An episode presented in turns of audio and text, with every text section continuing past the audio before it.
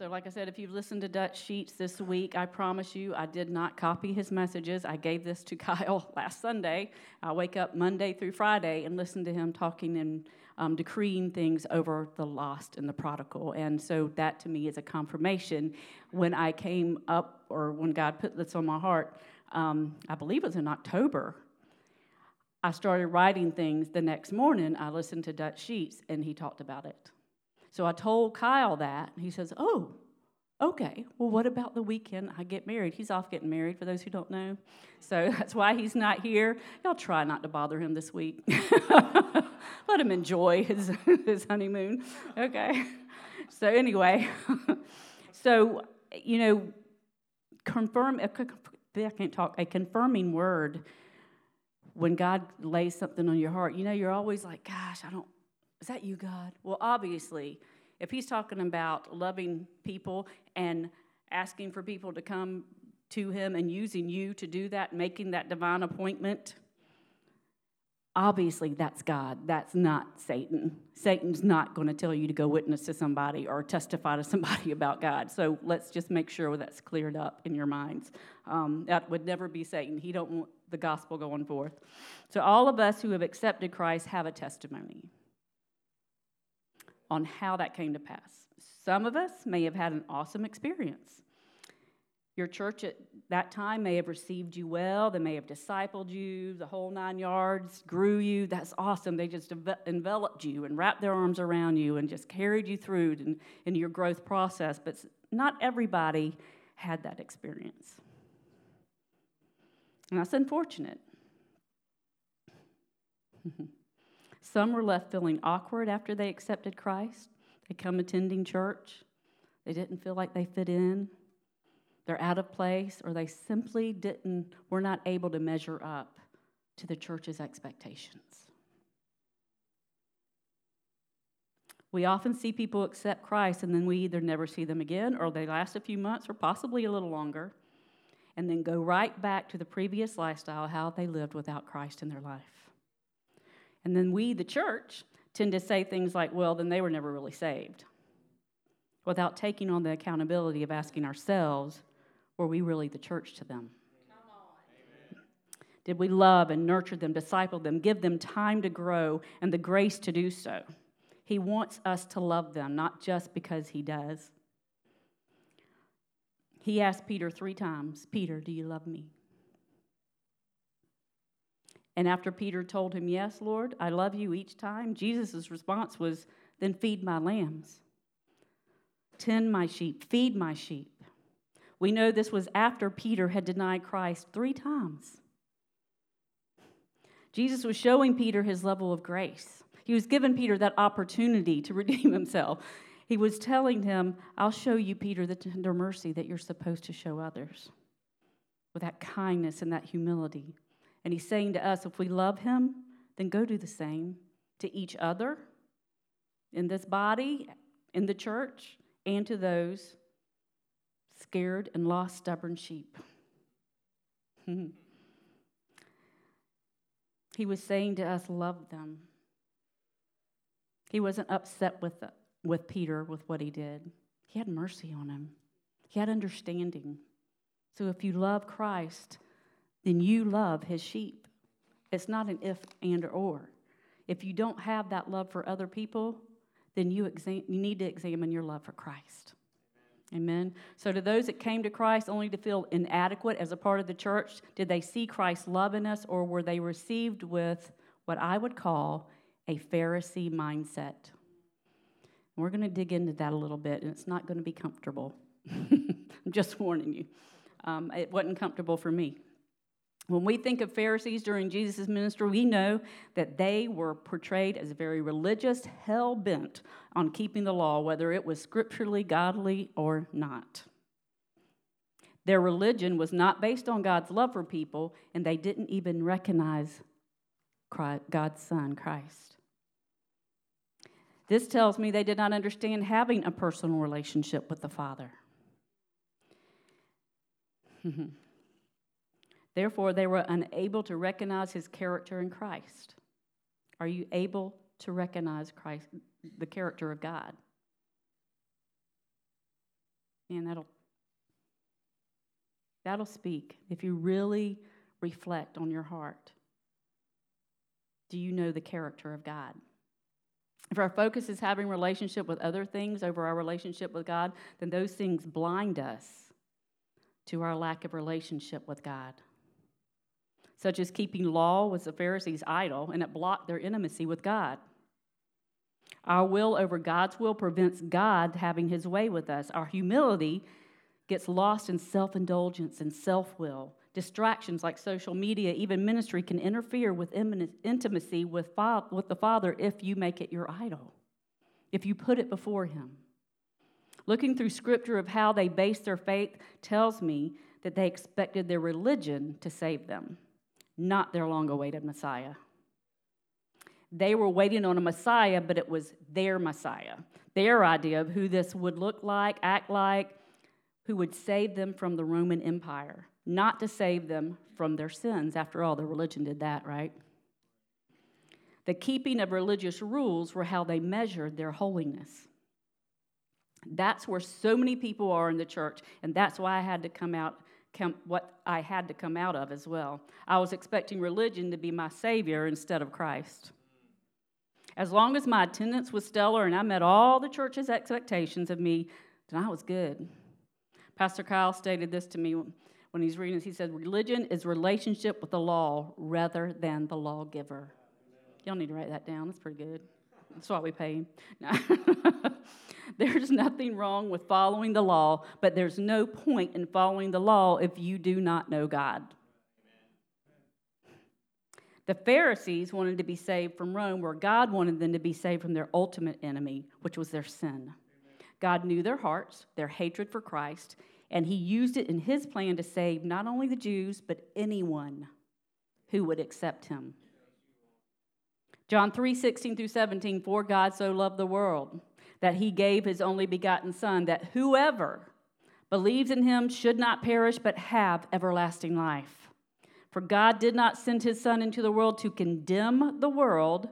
Some y'all might have heard that already tonight. but that the world through him might be saved. That's the desire of his heart, and that's the desire, or should be the desire of the church's heart. To truly understand the scripture, though, you cannot look at it through a religious lens. Because if we do, religious, religion tells us that we have to be cleansed through our own doing, which would leave a lot of residue unable to be fully cleansed. okay, for example, I'm fixing to do a little exposure here of myself. I was divorced in 2006. And religion would say I'm not worthy to be up here speaking due, due to that alone. So a divorced woman being allowed to do this would push some over the edge. Therefore, in their eyes, I'm not totally cleansed by the blood of Christ, and that I can only function partially within the body, not fully. I had a conversation with someone who did not understand that salvation and forgiveness of sin is for everybody, not just those who measured up to their religious rules. This person who was raised in church actually stated that they did not know if I was saved or not due to me being divorced. Didn't matter why, just the fact that I was divorced.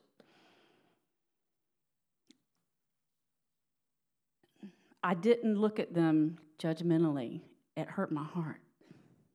They did not realize why Christ came. They spent a lifetime in church and they didn't even understand what Christ did for us. It's not something of our own doing. well, some can ask, you know, well, what was the reason behind the divorce? And this is what I've got to say. If God, and this goes for anyone, for whatever sin. If God truly cleanses all from sin, then why would the reason matter if you've repented of your sins and chosen to live for God? If that was the case, if it mattered, then that saying sin was not defeated and is stronger than Christ's resurrection and redeeming power. Okay? I said, if that was the case, then that saying sin was not defeated and is stronger than Christ's resurrection and redeeming power then you would have to disregard most of the New Testament. Everything Paul, formerly Saul, who murdered Christians, wrote in the New Testament. Either you believe sin is forgiven or you believe it's not. And that doesn't mean just your sin, it means all who come to Christ, who repent and live for Him. Your device for measuring the degree of sin that's forgivable is not used by God. Jesus measures it a different way. Pharisees, the same ones who killed Christ, are the same ones dictating who was acceptable for God to forgive and who was not. Christ chose Saul, a murderer of Christians, and repented, and then led Paul to be a prominent teacher and missionary, and yet we want to dictate to God who he can or cannot use to minister on his behalf. People, the enemy is the one that wants to close people's mouth about speaking the truth of God's word. Don't be the enemy.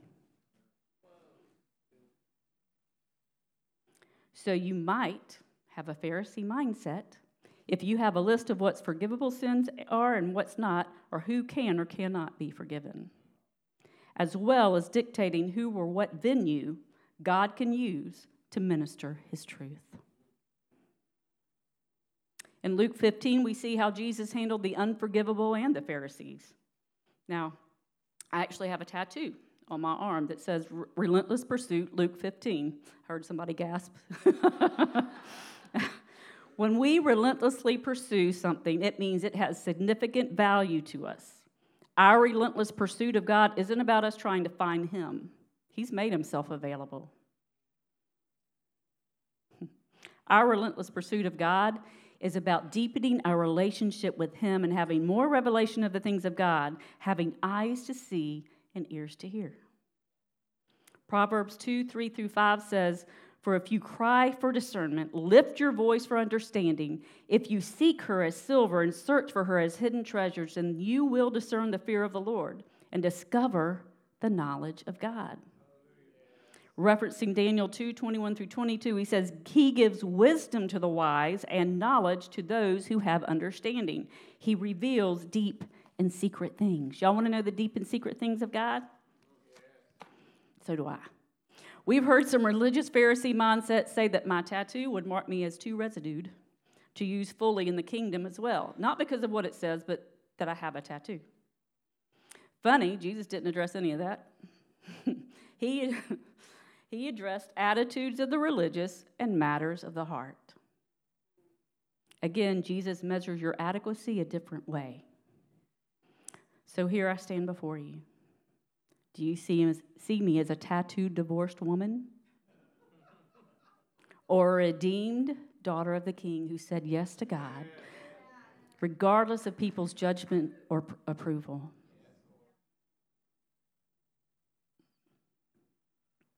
Depending on your answer, you may or may not have a Pharisee mindset. When I say you, I'm including myself, as I came from a very religious background, and I've had to break through those strongholds to understand God's heart towards all people. And it may just be what you've been taught all your life, it may not be on purpose, it's been ingrained in you. Religious teaching isn't always taught through the venue of God's love. It takes Christ's love to see people for who he created them to be, and this is how we need to see those who are homeward bound. You cannot see them through a religious lens. Christ came to deliver us from all sin, not just your sin of choice. God had to teach me this, and it was a hard lesson. And it's very personal. And honestly, I haven't shared it. And maybe God just said, okay, now's the time. It's nothing new. Unfortunately, what I'm about to tell you is pretty rampant and it's sickening. But there is forgiveness. I was a little girl, and I had an uncle who liked little girls. It left me very afraid, very scared. And this was a professing Christian. I get older. I don't see him much. He kind of left the family. That was good news to me. I get older 20s, 30s. Of course, I never forgot it. And in my heart, my heart was very cold towards this person. even though I didn't see him. I literally said, or wished him dead. But God had to deal with that if He was going to use me, if I was going to grow in Him. He had to purge that out of me, and He gave me an opportunity. He now the one who abused me already passed away by that time. So how could He possibly do that? Well, I'm working at Gulfstream. I have coworkers. There was a man that was huge on everybody knew he was a Christian man. All of a sudden, he up and quits. Nobody's like, What in the world? No notice, no nothing. A week or two later, we see him all over the news as a child molester. At that point, I had a decision to make because I worked with him. And God said, Go see him. Like, okay, God, if I must, okay. And he'd softened my heart because I started praying for him. And when you are praying for someone, not about someone, when you are praying for someone, your heart softens towards them because you're starting to see them through the eyes of God. God created him, God loves him, whether you do or not. And he wanted me to go and tell him, and I went. He held that little thing between us, and I had to pick up the phone. We're eye to eye. And by the grace of God, it was totally him. I can't even remember half the stuff I said, but I know part of it was basically saying, as long as you have breath, as long as God has given you breath, then he can use you if you allow him to.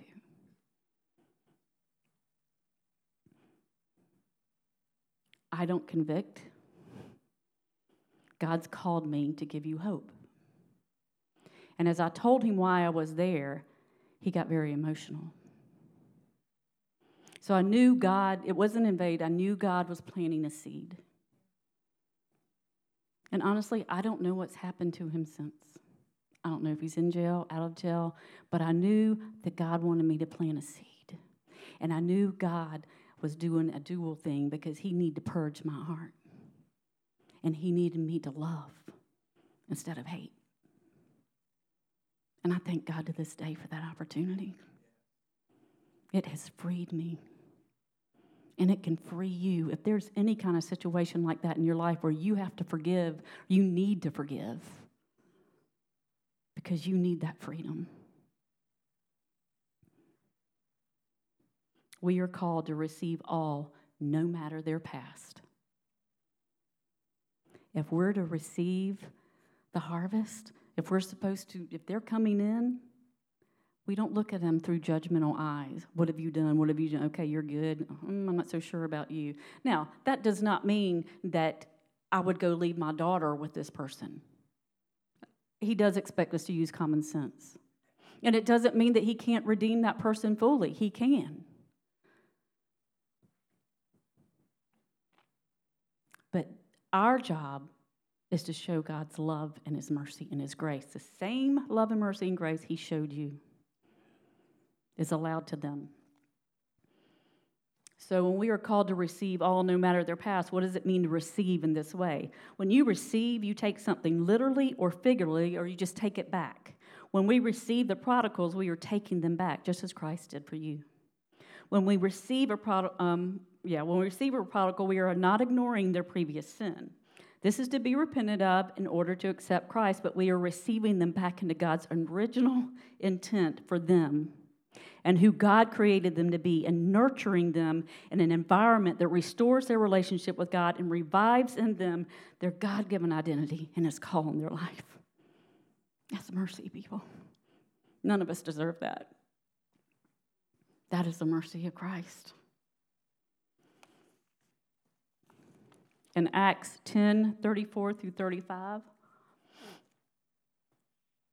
I'll just read it. You got it? Yeah. Then Peter opened his mouth and said, In truth, I perceive that God shows no partiality, but in every nation, whoever fears him and works righteousness is accepted. Not might be, is accepted by him. In verse 35, it's not suggesting that salvation is possible apart from Christ's redemptive power or his work. Rather, he emphasizes that through Christ, people of all nations can be saved, even if they're not Jews.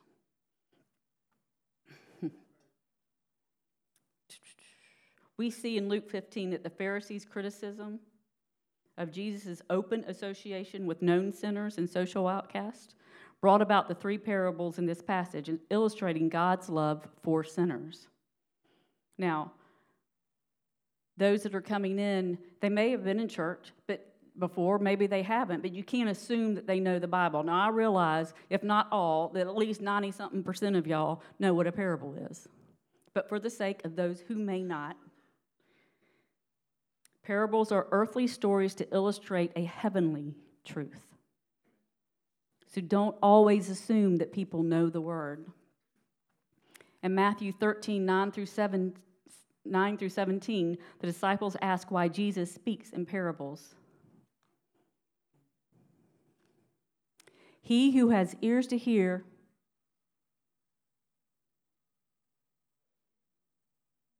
well, okay. That's right. I'm sorry. He who has ears to hear, let him hear. And the disciple, disciples came and said to him, Why do you speak to them in parables? He answered and said to them, Because it has been given to you to know the mysteries of the kingdom of heaven, but to, to them it has not been given. For whoever has, to him or to him more will be given, and he will have abundance. But whoever does not have, even what he has, will be taken away from him. Therefore I speak to them in parables, because seeing they do not see, and hearing they do not hear, nor do they understand.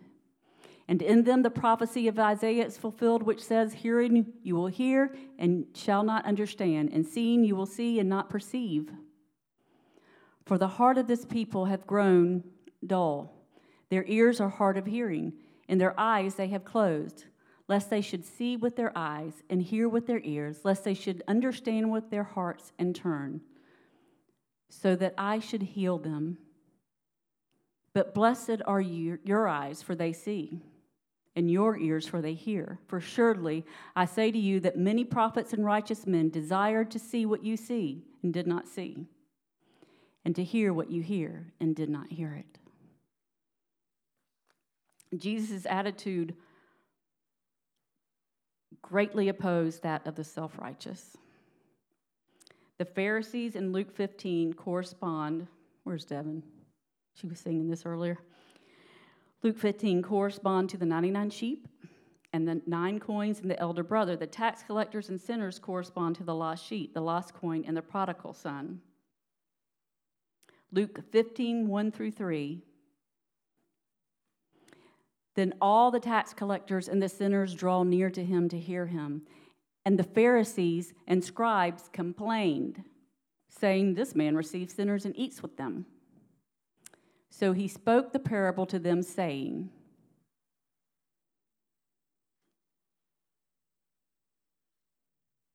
What man of you, having a hundred sheep, if he loses one of them, does not leave the 99 in the wilderness and go after the one which, lost, which is lost until he finds it? And when he has found it, he lays it on his shoulders, rejoicing.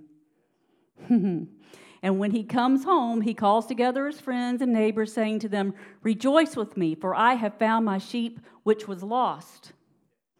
I say to you that likewise there will be more joy in heaven over one sinner who repents than over 99 just persons who need to repent. Or what woman having 10 silver coins, if she loses one, does not light a lamp, sweep the house, and search carefully until she finds it?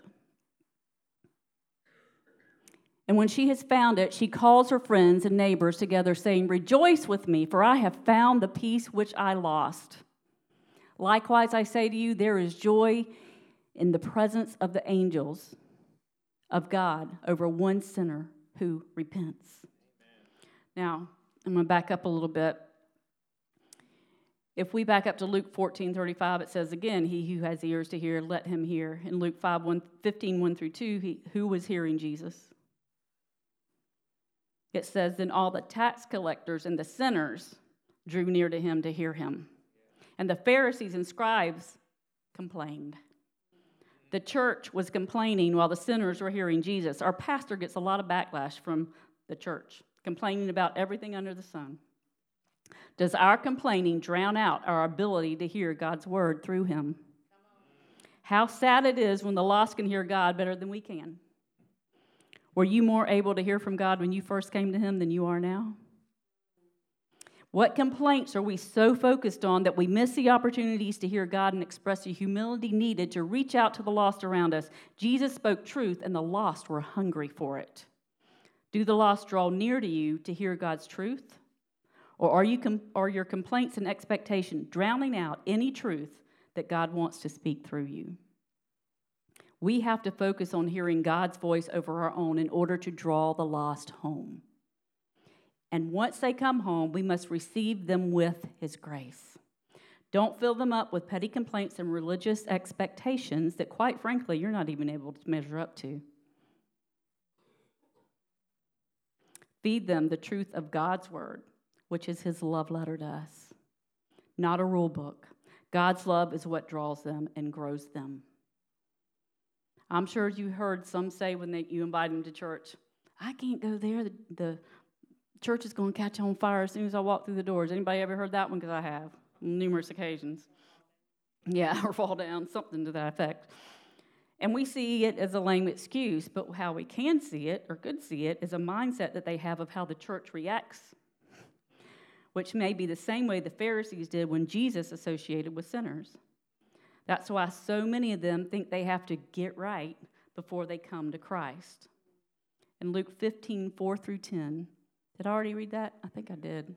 Okay, never mind. It's known that Lot's sheep tend to lie down helplessly and refuse to budge. In our sin, we are helpless and stubborn.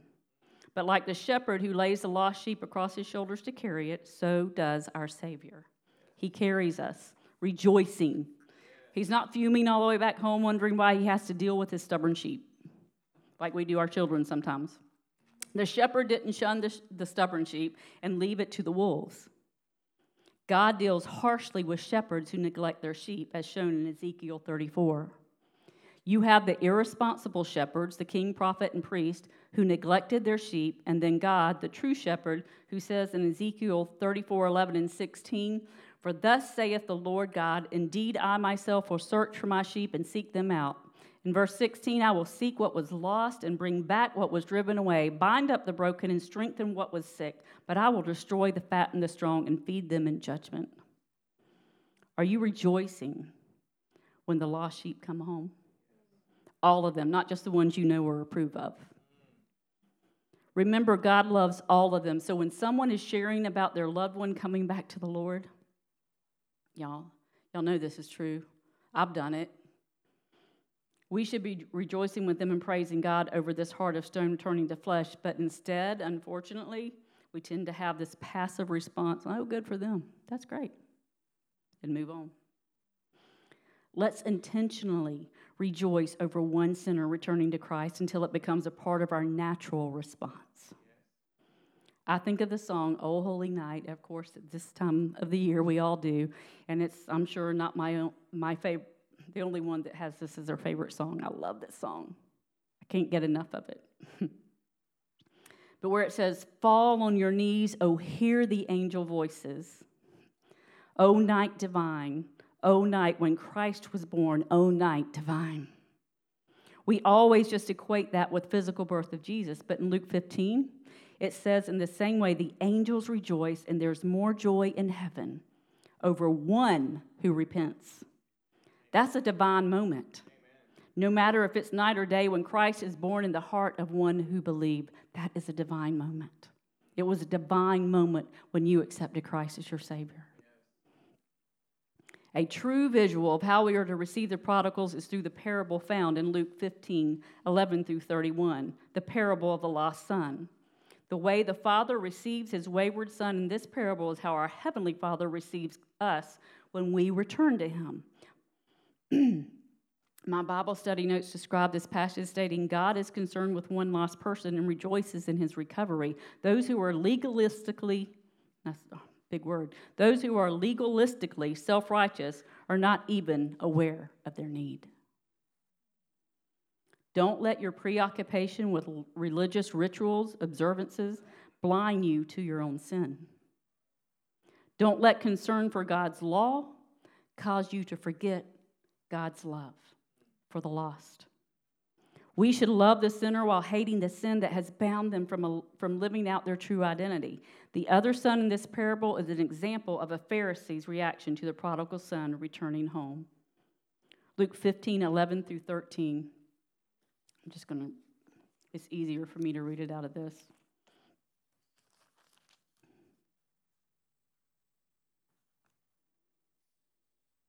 Well, I'll say it is.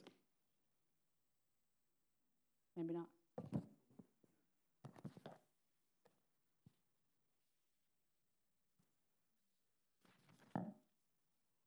Then he said, A certain man had two sons, and the younger of them said to his father, Father, give me the portion of goods that falls to me. So he divided them, his livelihood. And not many days after the younger son gathered all together, journeyed to a far country, and there wasted his possessions with prodigal living. But when he had spent all, there arose a severe famine in that land, and he began to be in want.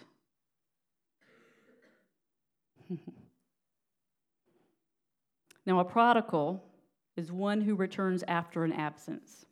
In this story, the son is absent from the father, as are those who are praying for return for us. As we are praying for those who are wanting to return to Christ, we are wanting them to return to the Father, our Heavenly Father. They are absent from them. And that's how this is portrayed in the scripture.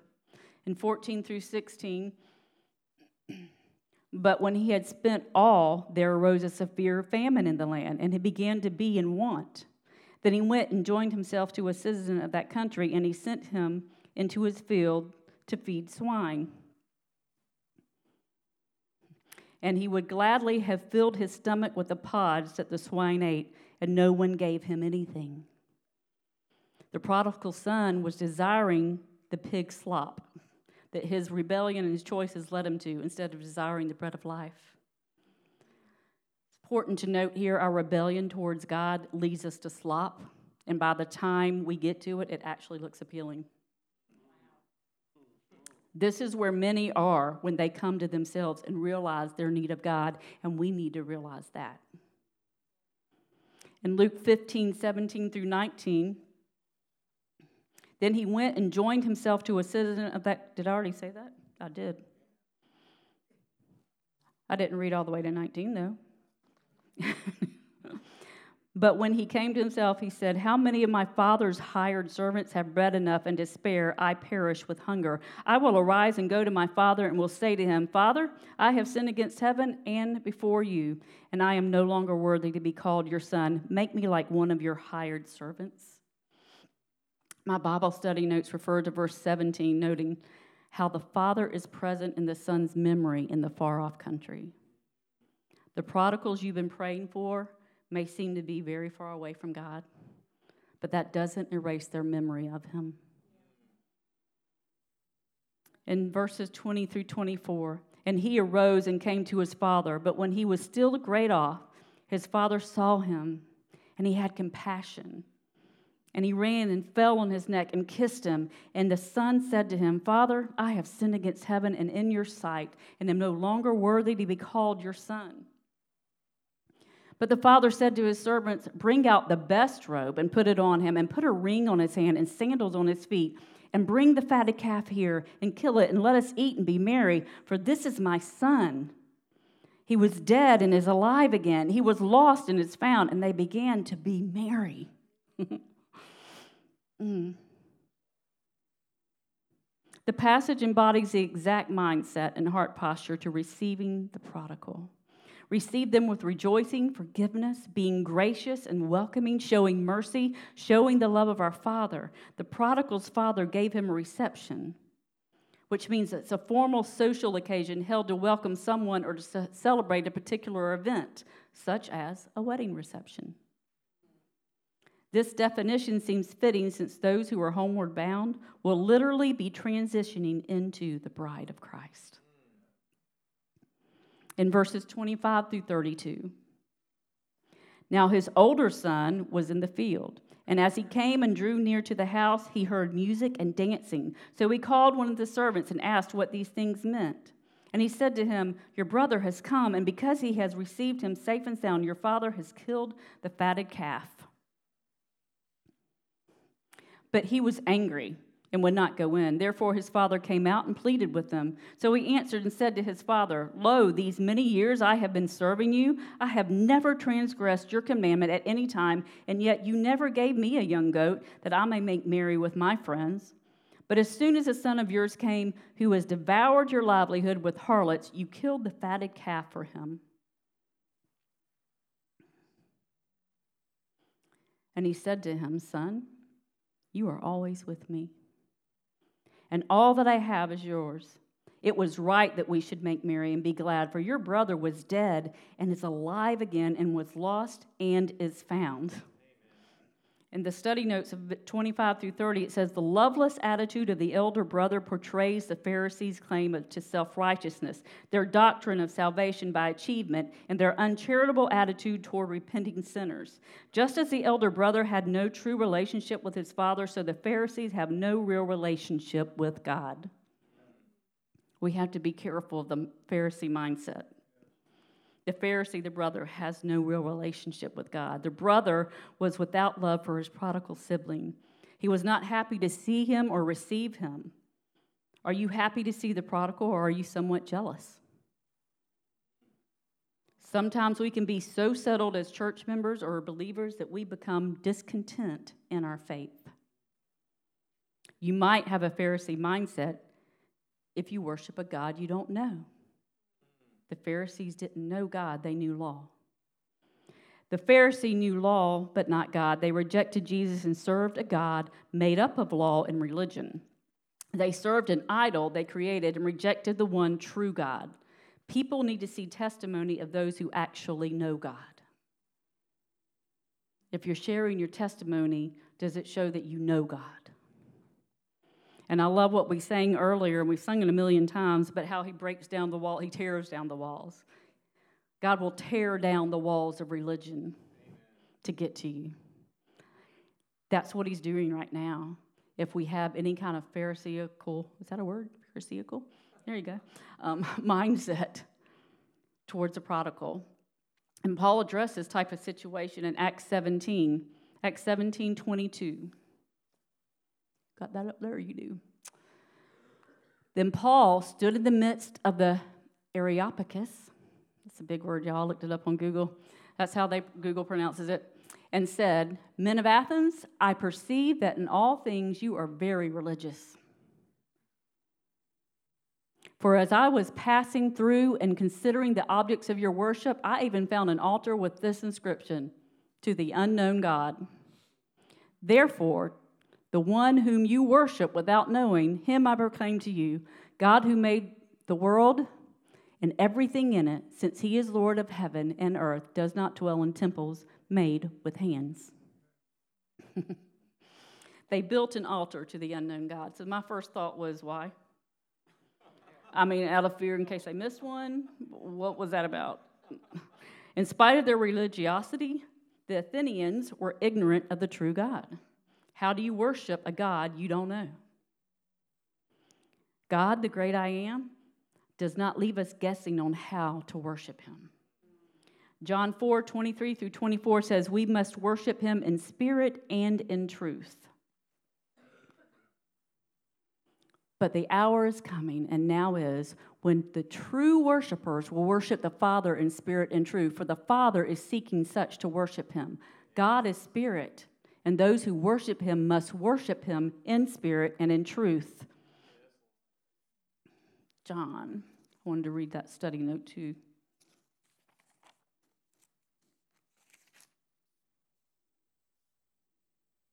What matters is not where one worships, but the attitude of heart and mind. True worship is not mere form and ceremony, but spiritual reality which is in harmony with the nature of God. Who is spirit. Worship must also be in truth, that is transparent, sincere, and according to biblical mandates. After that, I wasn't sure if I'd go into this or not, but I'm going to. 427, the Jews considered it improper for a rabbi to speak to a woman in public. Jesus spoke to the woman at the well, and that wasn't normal procedure. And what did the woman in the well do after she evangelized? And my Bible, in this translation, this New King James Version, says she went and told the men. No, this preaches on a subject I had to get over because I was taught in my Baptist church women speak to women, that's it. But apparently, Jesus had other plans when he spoke to the woman at the well. And it was because that woman testified her whole city was saved. People, read it. But the enemy would have liked to have kept her mouth shut.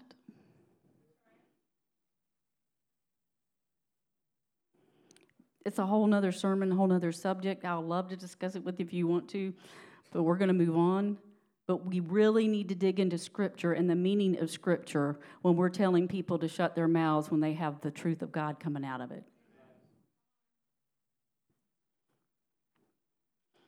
Areopagus, somebody asked me this earlier, is the hill to the northwest of the Acropolis in Athens. In ancient Athens, the judicial council, whose members, the Areopagites, met on his hill. I'm so proud of myself that I pronounced that right, y'all. So in Acts 17 20, I already read that. They built an altar to the unknown God. How do you worship a God you don't know? And how did you come to faith? Think about how you came to faith. Some of you were raised in church. Some of you didn't go to church at all, and you went to a church service that you thought the church was going to burn down when you entered in, and it didn't. Lo and behold, and there was a seed planted. Maybe it took time to grow. Maybe right then you knew, I got to give my life to God. There's a better way than the way I'm living. Wouldn't it have been nice had we had that thought all along? I mean, that really, there's, I have a testimony of going back to God or accepting Him young, going back to God because I went astray, thinking my way is better. And let me reiterate here what pride is. When you reject God and his ways, that's pride because you think you know better than God. So we've got to come and, and really self reflect on these things. God took me back. His lost sheep, he wanted back. But there were times when I was in church and I was growing, and then all of a sudden, my focus got on the things of the world and my self will instead of God's will, and it took me right back to where I was a slop. Thankfully, I'm not there anymore. Praise God. But there are those prodigals that have been on that you know, merry-go-round, or whatever you want to call it, seesaw. But it's time that they see what a life is like of someone who truly knows God and what it's like to live for Him, not like the chaos out there. They don't need that chaos. When they come to church, they're supposed to be experiencing peace. Sometimes there's enough more chaos in the church than there is out there. I grew up, they had, literally had business meetings on Wednesday nights. and I'm a, you know, older kid, teen, young teenager. And I'm sitting here watching these grown adults yell at each other, fussing. And I'm like, where am I? That's not church, and that's not how the church acts. Do we have a bad day every once in a while? Sure. We don't live it as a lifestyle. That's what repentance is for. God is always purging our hearts. Let Him purge yours. Now, many come to faith out of fear instead of faith. You've heard that pastor speaking hell and damnation, all the nine yards, and you got scared and you ran up front. I don't want to go to hell. I don't know what heaven is really, but I don't want to go to hell. So you ran up front and you, you basically accepted Christ out of fear. Well, we need to examine why we accept Christ. Was it fear of hell and damnation, or did we allow Christ's love to permeate our hearts, which drew us to him? If we were not drawn to him, y'all please listen to this part because it's so important because so many people speak their experience instead of God's word. If we were not drawn to him due to his love, then we are likely to draw others by the same means we were drawn to him. It's his love and kindness that took him to the cross on our behalf. He wasn't a fearmonger. Fear does not come from God. In 2 Timothy 1 7, it says, For God has not given us a spirit of fear, but of power and love and of a sound mind. God is love, and His word is His love letter to us. He loves us enough to correct us. That's the commandments and proverbs and spiritual guidance. He knows what is best for us. We do not omit His guidance, we receive it out of love for Him. In John 4 8, it tells us there is no fear in love, but perfect love casts out fear. For fear has to do with punishment, and whoever fears has not been perfected in love. So, what does having the fear of the Lord mean? Sometimes these questions pop up in my mind, and I never knew the real answer to them. Praise God, Holy Spirit reveals stuff to you because. Mm. Psalms 111:10 says, "The fear of the Lord is the beginning of wisdom. A good understanding have all those who do His commandments. His praise endures forever." The difference between fearing God and being afraid of God is being afraid of God means you don't know his nature, you don't know who he is. The fear of God is described as, and I got this from the Institute and Basic Life Principles. I love this explanation of it. The fear of God is described as the posture of a person's heart who knows the enormity of God's holiness and yet trust in the extravagance of God's goodness. When we sing about reckless love, we're not saying that God's reckless and, and just, you know, out there being a rebel. that, that word reckless means he's not like the world. The world may see him as reckless. But he has a whole different way of loving than the world can ever offer us. So, People who do not understand this and come to Christ afraid of him expect his judgment and don't understand his grace. Michael was saying when I was reading this to him, it's like they see him as an abusive father. And some of you may have had an earthly abusive father. God's not like that. How many of you want your spouse's faithfulness and commitment based on fear? Or your child's love based on fearing you? None of us, and neither does God. He's a God that loves you. He's not an oppressor who thrives on your fear. God desires you to desire Him. So, what are we, the church, relaying to those around us? Are we showing that we are afraid of God or that we fear God, having a profound reverence and awe of Him? You might have a Pharisee mindset if you condition people to be afraid of God. The bride of Christ loves the Lord. And not because of what he can do for us, but for what he's already done based out of his pure love for us. That's what we need to relay to those who are homeward bound.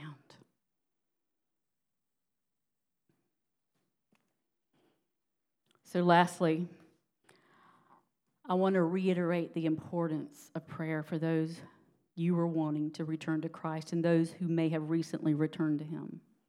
Don't stop praying for them because they've returned to Him. If you can, pray on tearing down specific strongholds in their life. Strongholds can be harmful thought patterns, prideful and arrogant attitudes. Be strategic in your prayers over them. We may pray against things like addictions, but it's best to understand what the root is that drew them to the addiction for example, and continually pray over them, asking the Holy Spirit for revelation into their situation. Doesn't mean you're being nosy, it means you're being strategic in how you pray. You're coming against the enemy. The enemy doesn't want you to have knowledge because he's scared what you're going to do with it. To attack at every possible angle the lies the enemy has and trap them with. When we decree and we declare and we pray over them. Examine your relationship with the Lord and ask the Holy Spirit to reveal to you areas that need to be submitted to Him. and any religious ideals that may have taken hold in ways that are detrimental to your walk with the Lord and to those who are watching you or that you are discipling.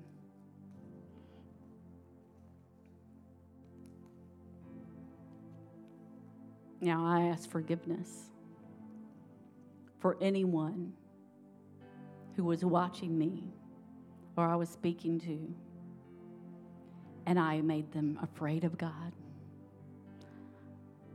Or I did not show the love and mercy and grace that He has, because that's not His way. And we are to show Him His way, not ours.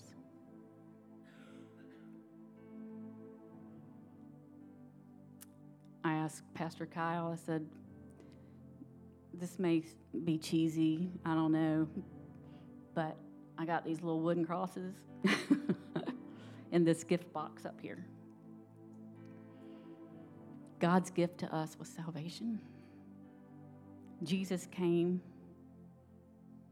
as flesh and blood, as a baby, and that's what we celebrate during Christmas time. But he was born to die for our sins, and he didn't stop there. He rose from the dead, and he's sitting at the right hand of the Father, interceding for you and me. And that gift keeps on giving if the church does what they're supposed to. Amen? Amen. So I'm going to ask, um, I want y'all to come up if you want to. And this will be a time of prayer.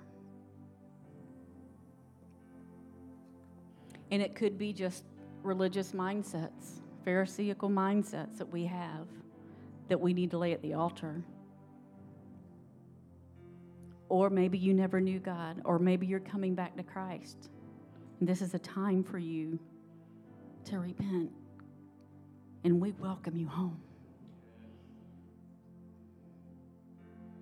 And we want to be that church that embraces you and loves you and shows mercy and just envelops you and grows you. We see people come alive, see people to come alive in Christ. That's what our motto is. and we can't do that if we see it through any other eyes but the eyes of Christ. And on these, it's not very good writing because my marker tip was a little thicker than needed to be for this little tiny cross.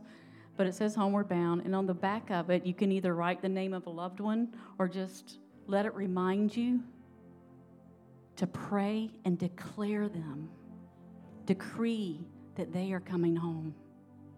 You can do it every day. Every time you look at the cross, this is, you can, time of year, you can use it as an ornament, it's a little keychain, whatever you want to do to help remind you to pray for those who are lost. And not only that, that you are in a position and the mindset to receive them in. Amen. So come now. And we want to pray with you. If John, if you don't mind coming up here, and Michael and Lee. Anybody that needs prayer, maybe you need to let go of some unforgiveness. Whatever it is, we're here to receive it. And if you'd like one of these crosses, just come now and pray over your loved one. Decree over them God's love for them and that they are coming home. I'll do it now.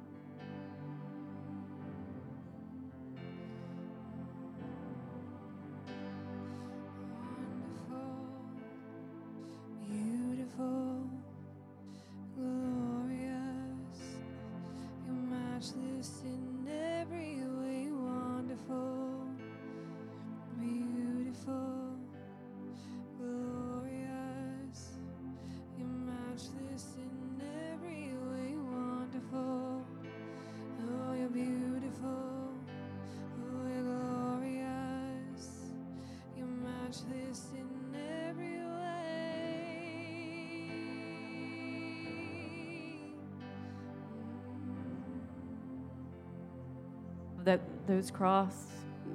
And some of you took more than one, that's fine. Get more.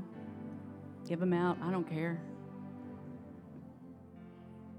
But just hold it in your hand and think about the person that you that it represents to you right now, person or people that you've been praying for to come home to the Father. It starts with us. It starts in our hearts and in our mindsets. So first and foremost, Lord, we want to pray that we lay at the altar any mindsets that's not of you that would be blocking you from working through us to reach those around us, to love those around us, to feed those around us with the truth of your word. For the love and the mercy that draws us, that woos us to, to you, Lord, let it flow through us to them. Speak to our hearts, speak to our minds that you are love through and through the deepest love that we could ever experience is right here through you. Let us be that to them. Are we willing to be that to them? And we repent right now if we, if we aren't. Make us willing. Purchase, Father. Lord, we pray right now for that prodigal. Lord, surround them right now with your presence. Let them feel your presence. Let it permeate through their bodies, through their minds, through their hearts, Lord. Father, draw that prodigal. Turn their heart of stone into flesh, Lord. Just like you did us, Father.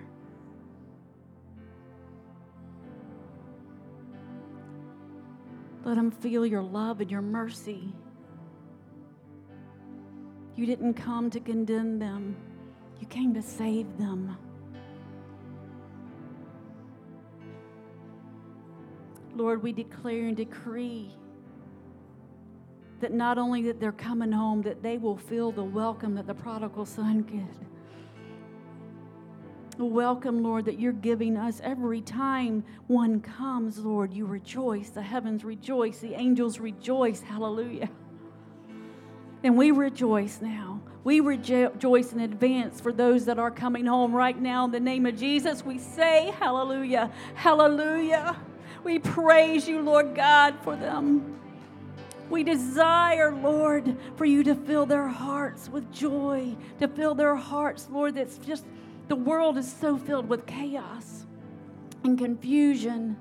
And it's no wonder they come in confused, but Lord, as they enter this house, let that confusion disperse and let the truth of your word permeate, Lord.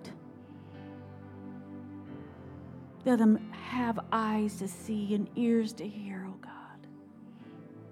We thank you for this in Jesus' name. Amen and amen.